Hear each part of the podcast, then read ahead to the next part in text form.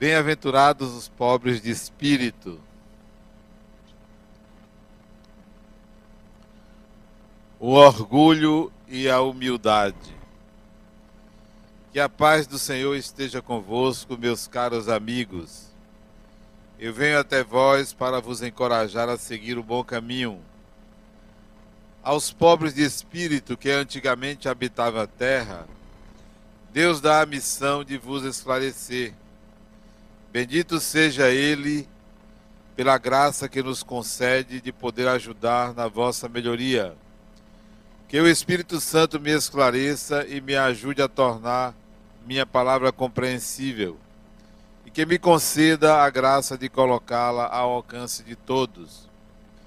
Vós todos encarnados que estáis na luta e buscais a luz que a vontade de Deus me ajude para fazê-la brilhar diante dos vossos olhos. A humildade é uma virtude bem esquecida entre vós. Os grandes exemplos que nos foram dados são muito pouco seguidos. E assim, sem humildade, podeis ser caridosos com vossos irmãos? Oh, não, porque esse sentimento nivela os homens. Ele lhes diz que são irmãos, que se devem ajudar uns aos outros e lhes dirigir para o bem sem humildade, vos aparelhais de virtudes que não tendes, como se vos vestisseis uma roupa para esconder as deformidades do vosso corpo. Recordai aquele que nos salva, recordai sua humildade que o fez tão grande e o colocou bem acima de todos os profetas. O orgulho é o terrível adversário da humildade. Se o Cristo prometeu o reino dos céus aos mais pobres, é que aos grandes da terra se afiguram que os títulos e as riquezas são recompensas dadas por seus méritos, e que sua essência é mais pura que a do pobre. Por acreditarem que tudo isso lhes é devido quando Deus lhe retira, o acusam de injustiça, ó escárnio e cegueira. Deus nos distingue pelo corpo. O envoltório do pobre não é o mesmo do rico Criador fez duas espécies de homens. Tudo que Deus fez é grande e sábio. Não lhe atribuais nunca as ideias geradas por vossos cérebros orgulhosos. Como a mensagem é muito grande, eu vou ficar por aqui. É do Espírito Lacordaire, Constantine, 1863. É, leiam depois, capítulo 7. Bem-aventurados pobres de espírito o orgulho e a humildade. Bom, a minha fala de hoje será um pouquinho diferente das vezes anteriores que eu comento o Evangelho. Hoje eu estou lançando esse livro Valores do Espírito. É um livro que eu olho com uma certa desconfiança de não ser meu. E quando não é meu, eu não gosto muito eu prefiro sempre que minhas ideias se sobreponham às ideias dos espíritos. E esse livro foi o contrário. As ideias de um espírito se sobrepuseram à minha. Não por vaidade minha ou por orgulho, mas eu não gosto muito de ser guiado por um espírito.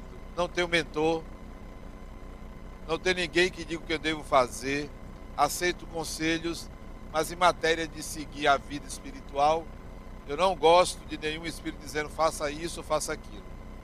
E esse livro foi assim que ele nasceu há 17 anos atrás. Por isso que ele só está sendo publicado agora, por uma concessão minha. Eu estava na cidade de Ilhéus, isso 17 anos atrás, de férias. Me apareceu no quarto da casa que eu estava hospedado, em frente da praia, um homem de paletó numa, numa casa de praia. Veja se é uma pessoa de bom senso, né? Não tem noção. Dizendo para mim, eu deitado na cama, assim, recostado, lendo. Eu estava lendo até um livro de uma americana, psicologia. E ele aparece ali, eu vi aquela imagem, ele disse, o que esse está fazendo aqui? Ele disse, eu queria escrever um livro. E me disse o que era o livro disse: Não, eu não concordo, eu não quero escrever livro de mensagens. Tem muito livro de mensagem aí, eu não vou escrever um livro de mensagens. Mas eu gostaria. Mas me apurriou tanto. Sabe o que é um obsessor? Resultado: eu peguei o computador e comecei a escrever. Comecei a escrever em 15 dias 200 páginas de um livro. Quando terminou, eu li e disse: não, esse livro não presta, eu não vou publicar. E não publiquei. Não me preocupei com a zanga dele, isso é um problema dele, a vida dele. Cada um segue sua vida. Eu tenho a minha, eu faço o que eu quero. Não sou obrigado a seguir o que um espírito quer, por melhor que ele seja. Sempre deve prevalecer a sua vontade. Aquela pessoa que costuma dizer, não, foram os espíritos que me induziram a fazer isso, ou eu fiz isso por causa de um espírito. Eu tenho um paciente que ele traiu a mulher e disse que foi um espírito, né? É engraçadíssimo ele, né? Muito engraçado. Então não, foi, foi um espírito. Não, deixei na geladeira o livro, esqueci que existia. Esse livro, Valores do Espírito, esqueci. Não gostava. Até que o ano passado, um amigo meu, Kiko, de Catanduva, conversando comigo, Adenal, eu soube, não sei como é que ele soube, deve, ele é médio, deve ser fofoca de espírito, porque tem espírito fofoqueiro. Pensa que só são vocês? Não. Tem desencarnado também. Eu soube que você tem um livro que você nunca publicou. Eu disse, nem vou publicar. Se você poderia me dar para eu ler. Você não vai se. se é, não vai ganhar nada, porque você recebe Hamed, e quem recebe Hamed precisa ler um livro desse. Hamed é um espírito mais adiantado, tem mensagens belíssimas, tem conteúdos fantásticos.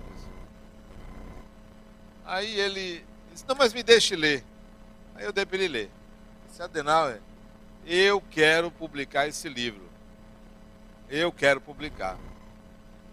Aí eu disse, não, mas eu não quero publicar com meu nome. Mas eu quero, não quero, eu quero, não quero.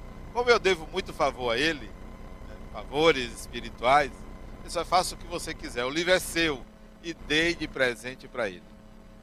Tanto é que o livro não é editado aqui pela Fundação. O livro é dele, é da Boa Nova, que é ele quem dirige. Então ele editou o livro. Então, eu vou ler, eu vou ter oportunidade de ler, porque já não me lembro mais o que é que tem, ainda não li não. Vou pedir um exemplar editora para eu poder ler e ver o que é que tem nesse livro que me fez à época rejeitá-lo. Isso aqui é aquele filho que você nascer, que você teve, e você vê que você prefere o outro. Não prefere ele. Fazendo parênteses, ontem eu assisti a um filme. Ontem, ontem de tardinha, não tinha nada para fazer eu assisti um filme. E eu vi uma cena no filme que me fez chorar. Chorei, chorei como uma criança. Porque eu disse assim: eu sinto isso. Eu sinto isso. O que ele disse para ela, eu sinto em relação a uma pessoa. Olha o que ele disse para ela. Ele, um grande empresário, ia desencarnar. E ele vai se despedir da filha. Ela sabe que ele vai desencarnar. Ele sabe que vai desencarnar. A morte está ali esperando. E ele diz à filha pouquíssimas palavras, mas palavras importantíssimas para que alguém ouça e principalmente para que alguém diga: Eu amo muito você. Olha que coisa bonita. E ele dizia isso para a filha dele. E eu me lembrei que eu sinto isso em relação à minha filha. E aquilo me fez chorar. Quando você sente aquilo que o outro sente, é como se você se reconhecesse. É como se você dissesse: Eu existo a partir deste sentimento. E me fez chorar bastante. Assista o filme. É um filme belíssimo. Com aquela atriz Claire Forlani. Já sabe qual é o filme. Meet Joe Black, em inglês. Em português, Encontro Marcado. Assista. Oh, eu já assisti pelo menos meia dúzia de vezes. Porque eu me coloco no lugar dela, né? Ela é a personagem talvez mais importante do que Brad Pitt no filme. não me coloco no lugar dele porque eu já sou ele. Ela eu tento me colocar no lugar dela. Voltando. Então esse é o filho rejeitado. Rejeitado. Vou ler para ver o que é que eu na época não gostei. Que são esses valores do espírito. E anotei aqui algumas ideias que eu extraí do prefácio, porque só li o prefácio esses dias quando recebemos o livro. Algumas ideias que estão aqui. E eu refundi, agreguei a outros pensamentos que eu tenho e publiquei no meu blog essas ideias é, esta semana. Não, hoje eu publiquei outra coisa. Ontem ou foi anteontem eu publiquei essas ideias que é para seguir. O que, que a gente deve seguir na vida como valores inamovíveis, importantes, necessários, fundamentais para uma vida saudável ou para a conquista da evolução, não para a salvação, mas, mas para se sentir existente, vivo, participando, ganhando, crescendo que valores são esses que nós devemos seguir? Eu escrevo é, por acidente, porque não sou um escritor lá, essas coisas. Eu escrevo porque tenho um impulso para escrever. Escrevo mais para desabafar do que para o leitor. Eu escrevo desde 1992, quando eu escrevi o primeiro livro. O segundo livro que eu escrevi, em 95, foi para ganhar dinheiro para a fundação. Aliás, todos os meus livros são doados para a Fundação La Harmonia, exceto esse que foi doado para a Boa Nova. Aliás, não teve um outro que eu escrevi que eu doei para Medrado, para o Cavaleiro da Luz. Doei para ele. E teve um outro que eu escrevi em 90 e 93 ou 94 que eu doei para a Federação Espírita do Estado da Bahia. Um livro que é, era, eram mensagens que Divaldo psicografou. Mas todos os que são da Fundação, todos que eu escrevi, fora esses três, eu doei para a Fundação La Harmonia. Não tenho direito nenhum sobre eles. É doado em cartório. Então, não é uma procuraçãozinha, não. Doado em cartório. Meus herdeiros não podem reclamar da renda desses livros. Então, ele, eles têm ideias, valores. Então, valores que eu venho aprendendo comigo mesmo, com os espíritos e com a, a experiência de viver e de fazer acontecer a Fundação La Harmonia. Quando eu autografo um livro, vocês podem ver que eu coloco uma, uma frasezinha. Qual é? Ame sempre. Então, este é o primeiro valor que deve ser cultivado.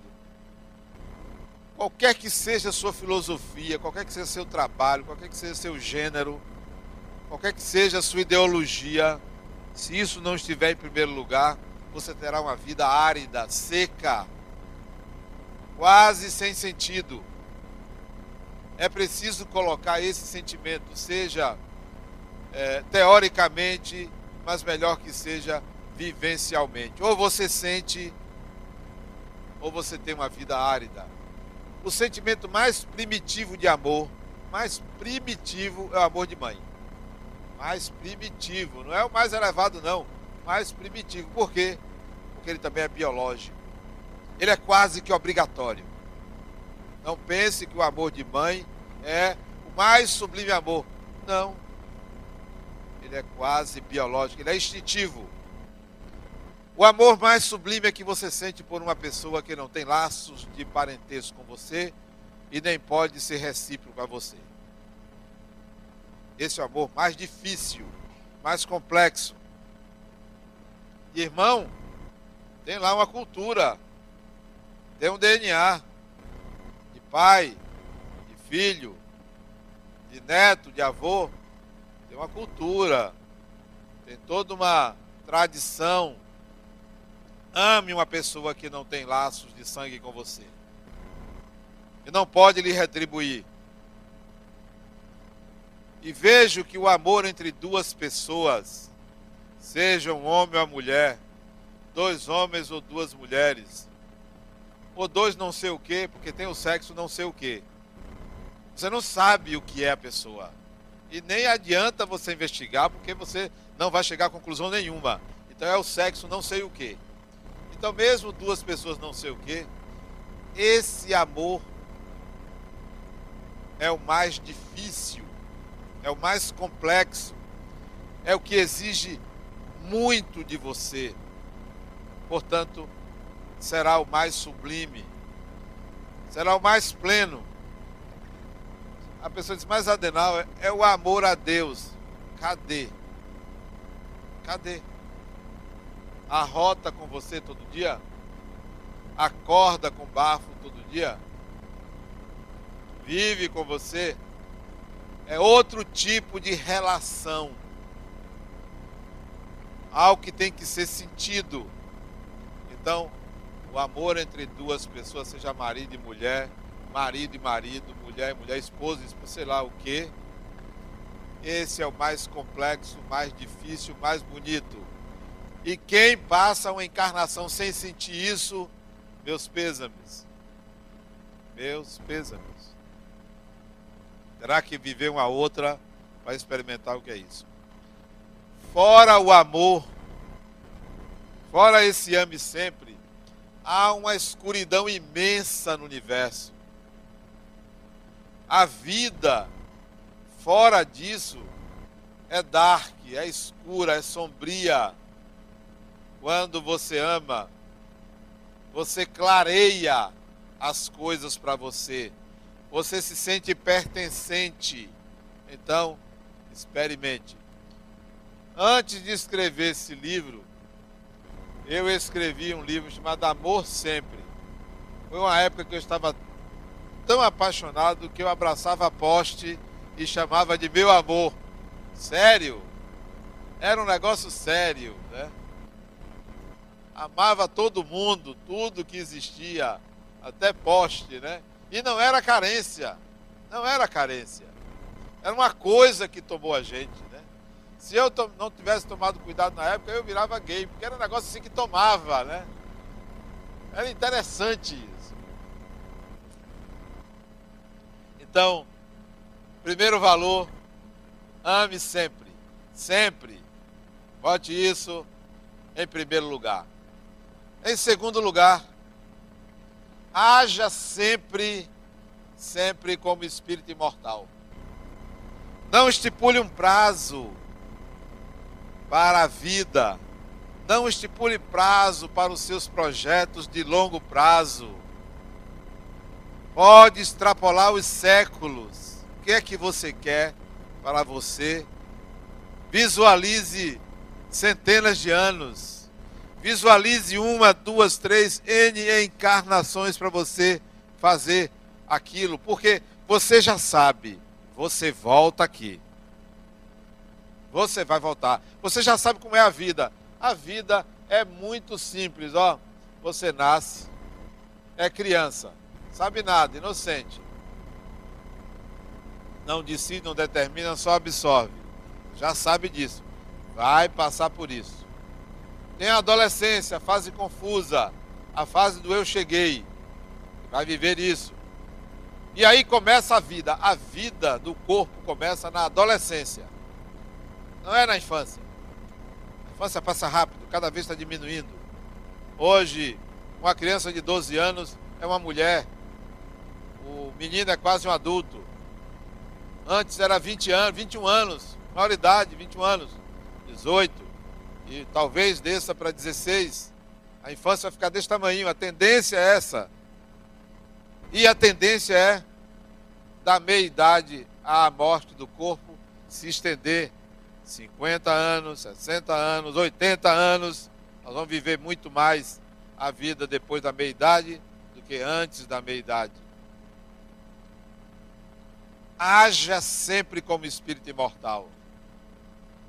Se você vai agredir uma pessoa, pode ter certeza que aquilo para séculos. Se você diz que ama uma pessoa, pode dizer a ela: Eu lhe amo para sempre. Não importa se você vai casar com outra, com outro, se você vai viver no Japão e eu no Brasil, eu vou lhe amar para sempre, porque o Espírito, quando ama, não ama por um tempo, não ama por uma circunstância, ama porque ama para sempre. Há pessoas na minha vida que eu amo para sempre. Algumas eu reconheço de outra encarnação. Algumas. Pelo menos uma meia dúzia. Amo para sempre. Tem outras que eu tenho uma antipatia que chega a dar dó. De novo na minha vida essa pessoa. Pessoa chata, espírito chato. E teima e vim de junto de mim. Olha. O que eu vou fazer? Nem sempre a gente tem controle sobre quem renasce do nosso lado. É uma pessoa chata, chatinha. Já era chata na outra encarnação. Continua nessa.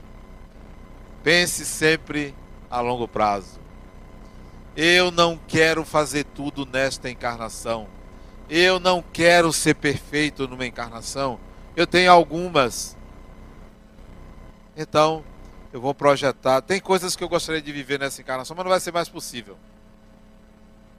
Vou deixar para outra. Eu tenho um amigo que eu encontrei ele esses dias, tinha muito tempo que eu não via. E nós chegamos à conclusão que tinha um projeto nosso que nós não concluímos. Ele fez a parte dele, eu não fiz a minha. Eu disse, fulano, vamos deixar para a próxima. Com certeza a gente vai se reencontrar. Porque não é a primeira vez. A gente continua na próxima encarnação. Ele está certo, então a gente continua. Mas vê se você acelera a sua parte, dela, porque a minha já está adiantada.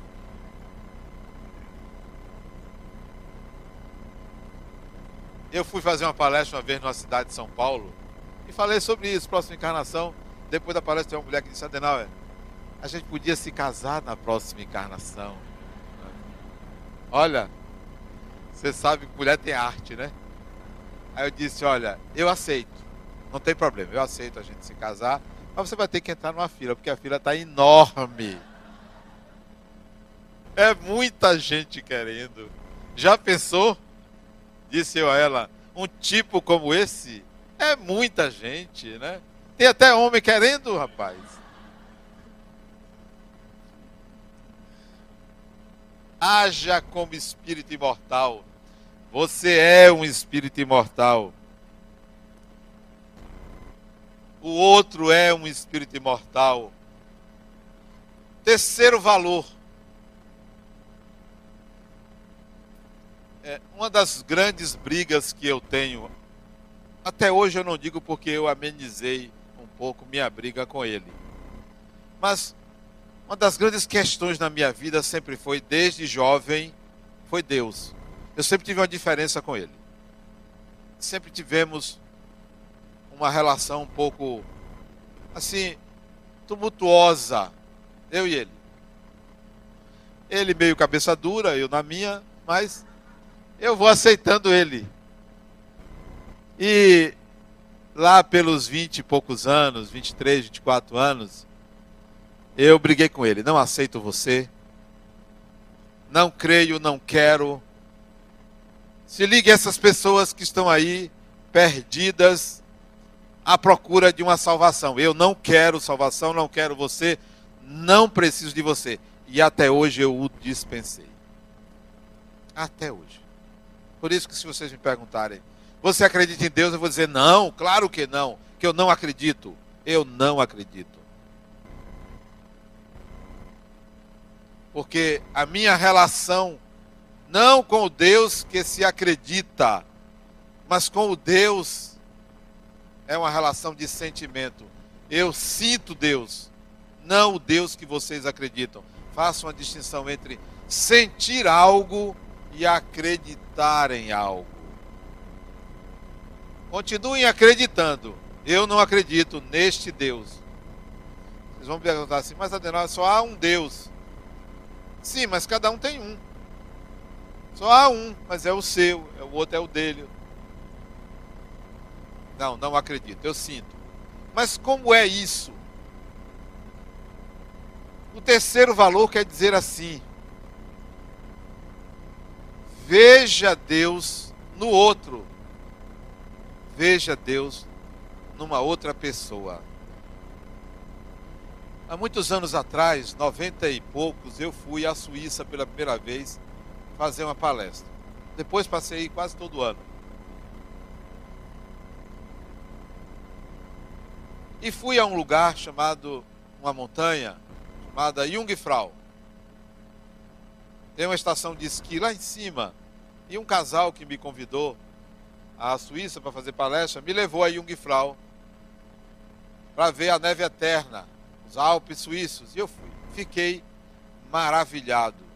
Fiquei assim embevecido com tanta beleza lá de cima tem um observatório lá meteorológico lá em cima, tem um restaurante muito bonito por sinal. Descemos a montanha e eles me levaram a um castelo, o castelo de Gruyère, onde é feito aquele queijo, o famoso queijo de Gruyère. E eu fui conhecer esse castelo e nós comemos um fundi. E eu via sempre as paisagens suíças com um êxtase muito grande. E ele me disse assim, o, o, o meu amigo, né? Adenauer, você já viu coisa mais bonita do que isso aqui na Suíça? No mundo? E eu na hora respondi, não, nunca vi, que coisa bela, coisa maravilhosa. E saí dali pensando, o que é que existe de mais bonito? E eu descobri, tempos depois, e falei para ele, Manfred, o nome dele, Manfred Gildemeister, Manfred, o que existe de mais bonito é o ser humano. Não há nada de mais excepcional, maravilhoso, inteligente e surpreendente do que a psique humana, do que a mente humana, do que o ser humano nos atos que ele comete, naquilo que ele pensa, naquilo que ele diz, naquilo que ele faz. O ser humano é a obra-prima de Deus, não é a natureza. Porque a natureza tem vida que é dada pelo ser humano. Porque se você não olha, não percebe, não existe para você. A natureza só é o que é para você, por você, porque você a percebe. Já afirma isso a física quântica. O observador interfere no objeto observado. A maravilha que existe é o ser humano. Então, terceiro valor é veja Deus nas pessoas, na pessoa com quem você interage e não simplesmente no altar ou na sua cabeça ou num santinho ou na sua oração ou nos seus pedidos. Veja numa pessoa, qualquer pessoa, qualquer. Não é num filho, não, é fácil ver num filho. Ou em quem a gente ama em qualquer pessoa você vai sentir a presença de Deus. Quarto valor a ser seguido. Não existe não vida, só existe vida. Mesmo com a morte do corpo, só há vida. Em tudo que você faça, em tudo que você esteja presente, até na sua respiração, no seu caminhar, no seu dirigir. Hoje eu estava caminhando hoje de manhã, todo dia de manhã, depois que eu tive AVC, eu passei a caminhar. Acho que fiquei doido. Eu, e eu não gostava disso. Eu não gostava disso. Tem um vizinho que ele não caminha não, ele corre todo dia e eu dava risada dele. Rapaz, que você quer correr? Correndo de quê? Tá até viajando no Rio. E hoje eu caminho todo dia de manhã. Todo dia de manhã, 6 horas da manhã eu acordo. E eu não gostava de acordar cedo. Quer dizer, eu acordava cedo, eu acordava 7 horas. Hoje eu acordo 6. Eu estava caminhando hoje de manhã e vi uma casinha de marimbondo. Uma das casas. E disse assim: Eu vou mostrar meu neto essa casa de marimbondo para ensinar ele a importância do marimbondo para a proteção de uma casa. Eles protegem a casa, né? Ele destrói quase que mil insetos por dia nos voos que ele dá. Disse, eu vou chamar meu neto para mostrar a casa de Maribondo. E quando ele acordou, agora de manhã, quando ele acordou, eu peguei ele e disse, vamos passear. Aí fui mostrar a casa de Maribondo, mostrei a ele. Ele disse, vovô, eu conheço mais três. Três? Conheço três casas dessa. Eu disse, aonde? Lá em casa. Aí voltei para minha casa com ele e ele me mostrou três casas de marimbondo no teto. Assim, Poxa, eu nunca tinha visto. E ele já tinha visto. Resumo: tudo que você faça, aprenda alguma coisa. Tudo, tudo é possível ser aprendido. Sempre aprenda alguma coisa. Em tudo que você faça, tudo que você vive, o que quer que você esteja executando, se pergunte: o que eu estou aprendendo com isso? E há sempre algo novo a ser aprendido. E eu aprendi hoje de manhã que eu não, nem sempre observo tudo. Ele me ensinou a observar coisas que eu não via na minha própria casa, do lado de fora. Três casas de marimbondo. Eu, eu acho o marimbondo um animalzinho fantástico, né? Fantástico. Vocês sabem quanto custa uma grama de veneno de marimbondo? Uma grama de veneno de marimbondo. Alguém sabe?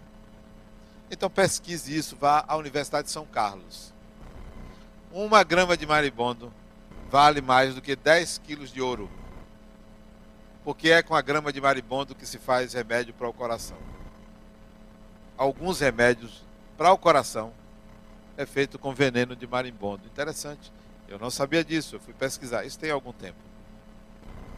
Por isso que eu gosto do animalzinho, ele é interessante. E o veneno é retirado, sabe de quem? Da fêmea. Não é do macho. Você vê que macho não serve para nada, né? Nem para o veneno ele serve, né? Deus privilegiou o feminino de alguma maneira, não sei porquê. Eu acho que ele também é mulher, né? Para privilegiar desse, dessa forma. Então, o quarto valor é: em tudo que você faça, aprenda alguma coisa. Quinto, quinto, falei isso na quinta-feira que eu tenho conversado muito com meu neto, ele vai fazer ainda três anos, tem dois anos e meio, mas é um espírito que está trazendo muita coisa que nós vivemos no passado. E eu sei que ele é dono de uma sabedoria, não é porque é meu neto, não. Acho que toda criança tem uma certa sabedoria se você puder e souber explorar esse conhecimento. São espíritos que vieram agora do mundo espiritual. Então traz informações que nós estamos desatualizados. Então eu exploro um pouquinho ele quanto a isso. Né? Meu neto, quem mandou? Aí eu botei ele na varanda, na minha varanda tem um bocado de pedra, e botei ele para pegar as pedras e jogar as pedras. E jogar pedra. Aí eu disse, Theo, pegue essa pedrinha aí, do seu lado. Como ele estava distante de mim, porque tem uma grade entre nós dois, ele pegava uma, mas não pegava aquela. Eu disse, essa daí, pegue essa, pegue essa. Era uma pedrinha pequenininha, redondinha. Aí ele pegou, só que em vez dele jogar, ele disse: Vovô, que pedra bonita. Eu achei isso interessante. O que é isto? É quando você pega uma folha seca e vê beleza. Quando você pega o copo que tem água, em vez de dizer que está vazio, diz que ele tem água e não que ele tem pouca água. É quando você vê vida em lugar de morte. É quando você vivifica as coisas. Você dá vida à natureza, você dá vida ao que está à sua volta. Quando ontem, quando eu saí com ele, ontem de tarde, eu perguntei ele, é, Teozinho, tá chovendo? Ele disse, não, vovô, o céu tá limpo. Você já aprendeu, né? O céu tá limpo. Digo, maravilhoso, né? Esse céu limpo assim. Por que você não plasma na mente do outro imagens de vida? Tem pessoas que são mórbidas, que só vê defeito, que só vê problema. São pessoas que projetam um mundo sombrio do lado de fora. Não é porque não tenham um mundo alegre, não. Tem sim. Mas se condicionaram a ver um mundo sombrio. De fato ele é sombrio, porque não se trata de jogo do contente, não. A vida é cruel, mas ela também é maravilhosa. O universo é escuro, mas ele também tem claridade. E é bom enxergar dois aspectos, não polarizar. Então, o quinto é vivifique tudo que você percebe. Põe a vida em tudo que você percebe. Numa formiga, numa pedra, numa folha seca, em algo que seja sombrio, tem vida ali. Porque tudo vem de Deus. Tudo que existe vem de Deus. Para que Deus fez a natureza? Para que Deus fez o universo, fez tantas, tantos astros? Para que você, você ser humano, diga a Ele que é belo, que é maravilhoso, que é grandioso, e para que você modele ao seu gosto. Imagine se Deus não tem o ser humano para isto. Se não tivesse, imagine Deus conversando com uma lagartixa. O que é que uma lagartixa vê? Com uma formiga, com uma barata. Aliás, eu não sei onde ele estava com a cabeça quando fez barata. Sai para nada. Coisa de quem não tem o que fazer. O ser humano é a consciência de Deus. O ser humano é Deus acordando. É o ser humano. Portanto, coloque vida em tudo que você vê. Sexto, eu lido muito com pessoas, sou psicólogo. Aliás, não sei porque psicólogo cobra tão caro, podia fazer mais barato. Lido com pessoas, tento enxergar o inconsciente das pessoas. E eu gosto quando chega no meu consultório uma pessoa que me conta que fez uma transgressão. Eu adoro uma transgressão. Eu adoro quando eu vejo uma criança que extrapola os limites, que tem a famosa TDAH. Acho interessante. Acho interessante quando uma criança quebra um, um copo, uma peça da sala da mãe. Acho interessante isso. Uma criança bagunceira, acho isso interessante. Um adolescente irreverente, eu também acho interessante. Uma pessoa que sabe transgredir é uma pessoa inteligente. Uma pessoa muito conforme, muito certinha, até logo. Chata. Mas tudo igual, tudo certo. A vida pede que a gente ultrapasse limites. Agora, responsabilize-se pelos limites que você ultrapassou, mas não deixe de ultrapassar. Todo ser humano tem que cometer uma híbris. Sabem o que é híbris? Híbris. Híbris é transgressão. Assuma a responsabilidade, mas saia do conforme. Saia do armário. Saia. Imponha-se ante o coletivo mostrando que você é uma singularidade. Não tem ninguém aqui igual a ninguém. Ninguém. Nós não somos iguais. Nós temos direitos e deveres iguais, mas somos todos singularidades divinas. Não tem nenhuma pessoa igual a outra. Eu me surpreendo com as pessoas. Eu me surpreendo com o ser humano. O ser humano é rico, extremamente rico na sua diversidade. Então, vença seus limites, é o sexto conselho. Vença seus limites. Graças a pessoas que venceram seus limites, a humanidade avança. A humanidade não avança para aqueles que estão acomodados. Só para dar um exemplo, quando Jesus quis dar continuidade ao seu evangelho, não chamou os seus apóstolos da casa do caminho que estavam lá rezando. Deixou lá, pode continuar aí que isso não me interessa. Chamou um assassino para dar continuidade à obra dele, chamado Saulo de Tarso, que matava e perseguia os cristãos. Ele chamou esse. Vá, derrubou do cavalo, vá, vá pregar o evangelho.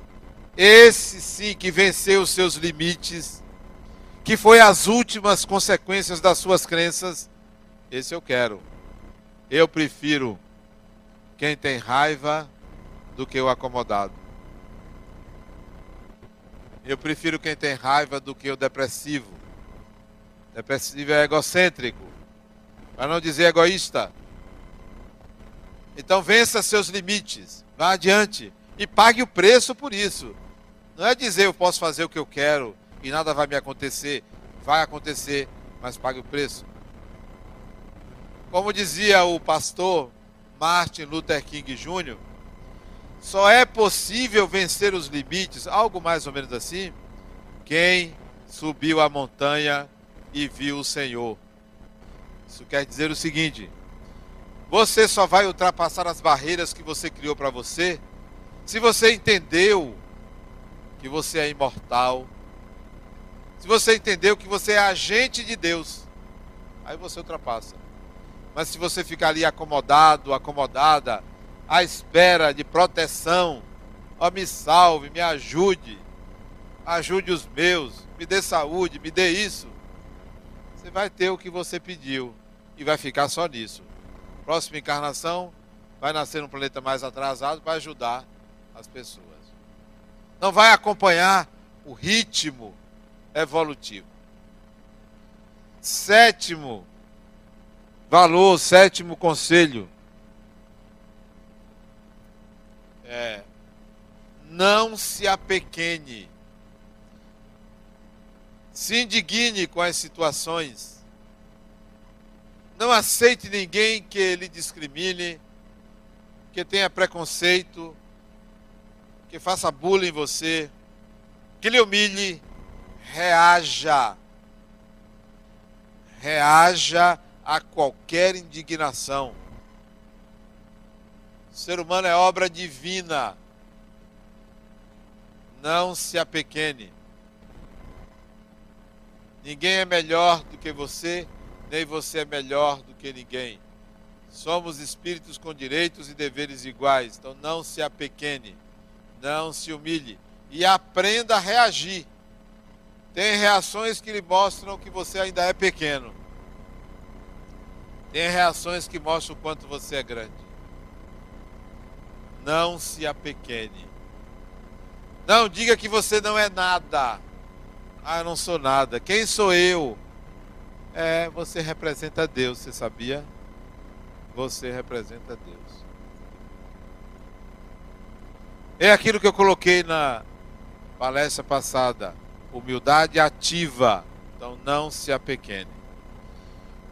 Oitavo, cultive a prosperidade. Deixe a mania de ser pobre. Mas eu estou falando materialmente. Olha o que é uma pessoa pobre materialmente. Materialmente pobre. Tem dinheiro e não sabe gastar materialmente pobre. Não tem dinheiro e só faz gastar. Não sabe lidar com a riqueza, nem quando não tem, nem quando tem. O que é melhor, nascer pobre ou nascer rico? Claro que é nascer rico. Claro. Mais oportunidades para enriquecer nessa encarnação tem gente que não tem mais jeito. Já deve demais, nem ganhando na loteria paga as dívidas que tem. Então você que está nessa condição só paga o mínimo do cartão. Quem paga o mínimo do cartão está no fundo do poço e pensa que está bem. Esse coitado já vai reencarnar devendo é, tem gente que já reencarna devendo. Quando você tem que pagar a dívida que seus pais fizeram, é espírito que na encarnação anterior não pagou o cartão de crédito quando desencarnou. Deixou em aberto, já nasce devendo. Aprenda a ter e aprenda a não ter. Não pense que ter é ruim. Não acredite que viver sob condições mínimas é o ideal. Isso é para o passado. Os santos eram assim. Tem alguém santo aqui? Não tem. Tem ninguém santo. Os santos de hoje não são aqueles que se mostram pobres e vivem com mínimas condições. Os santos de hoje, eu coloco como os ecologistas são santos de hoje. Os ecologistas, porque defendem o planeta. Esses são santos. Eu prefiro o ecologista do que aquele que fica ali sossegado, acreditando que está agradando a Deus. Vamos trabalhar por essa obra. Esse é santo. Então, cultive a prosperidade. Seja próspero. Quanto mais condições materiais você tiver, melhor se você souber administrar em favor pessoal e coletivo. Deixe da mania de pobreza. Pobre nessa encarnação, na próxima será o quê?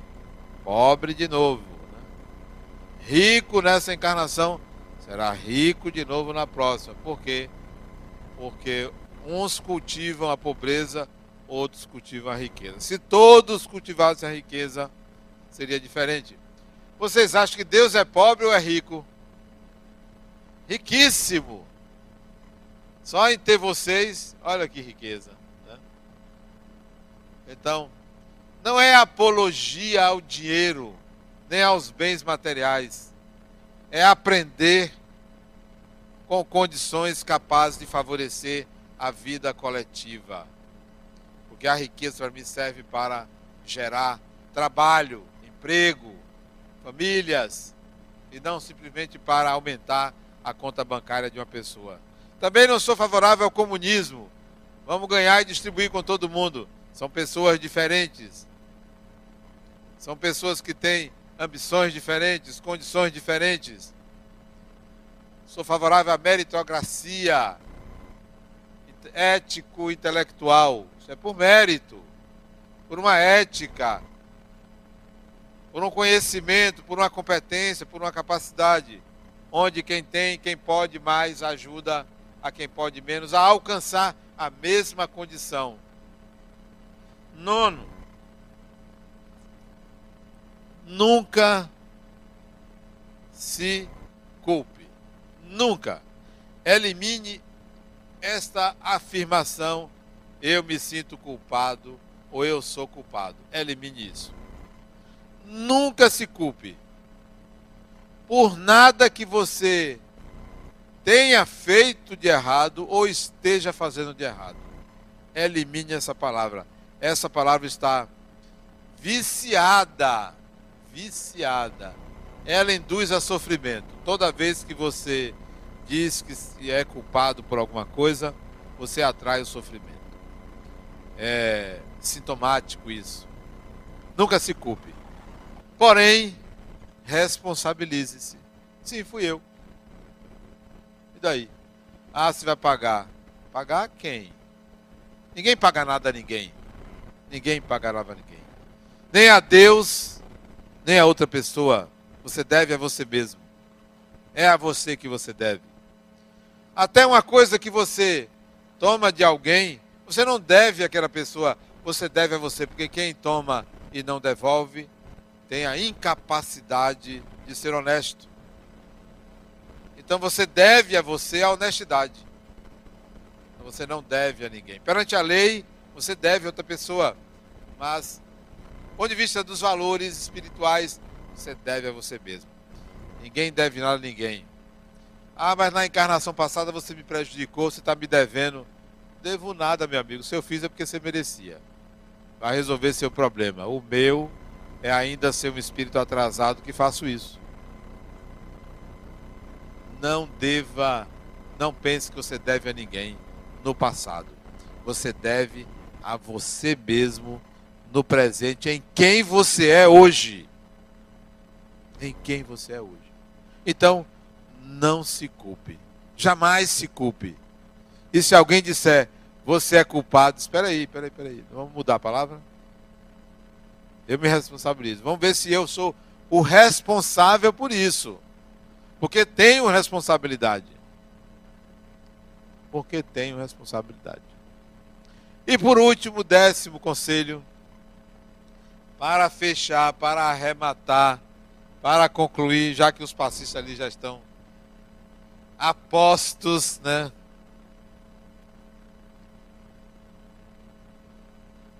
Muita gente quer saber o sentido da vida. Qual é o sentido da vida? Outros querem saber qual é a minha missão. O sentido da vida só é um: viver. Viver. Muitos querem ser felizes e pensam que o objetivo da vida é ser feliz. Não, é viver.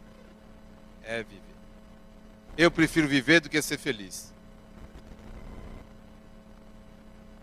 O que é que você prefere na última hora? Ser feliz ou viver? Viver. É o mais alto valor, é viver. Eu quero viver. Mas Adenal, qual é o seu objetivo na vida? Ah, eu quero me realizar. Eu não quero ser feliz, eu quero me realizar. E a realização nem sempre é a mesma coisa que ser feliz. A realização é um estado íntimo de conexão profunda com a própria natureza, com você mesmo. Então, o último valor é conquiste a si mesmo e se realize. Se realize. Se realizar é ser uma pessoa autêntica, transparente, que faz o que gosta, que gosta do que faz, que reconhece uma identidade entre o que é e o que deseja ser. Porque pode dizer, assim penso, assim sinto, assim ajo. Muita paz.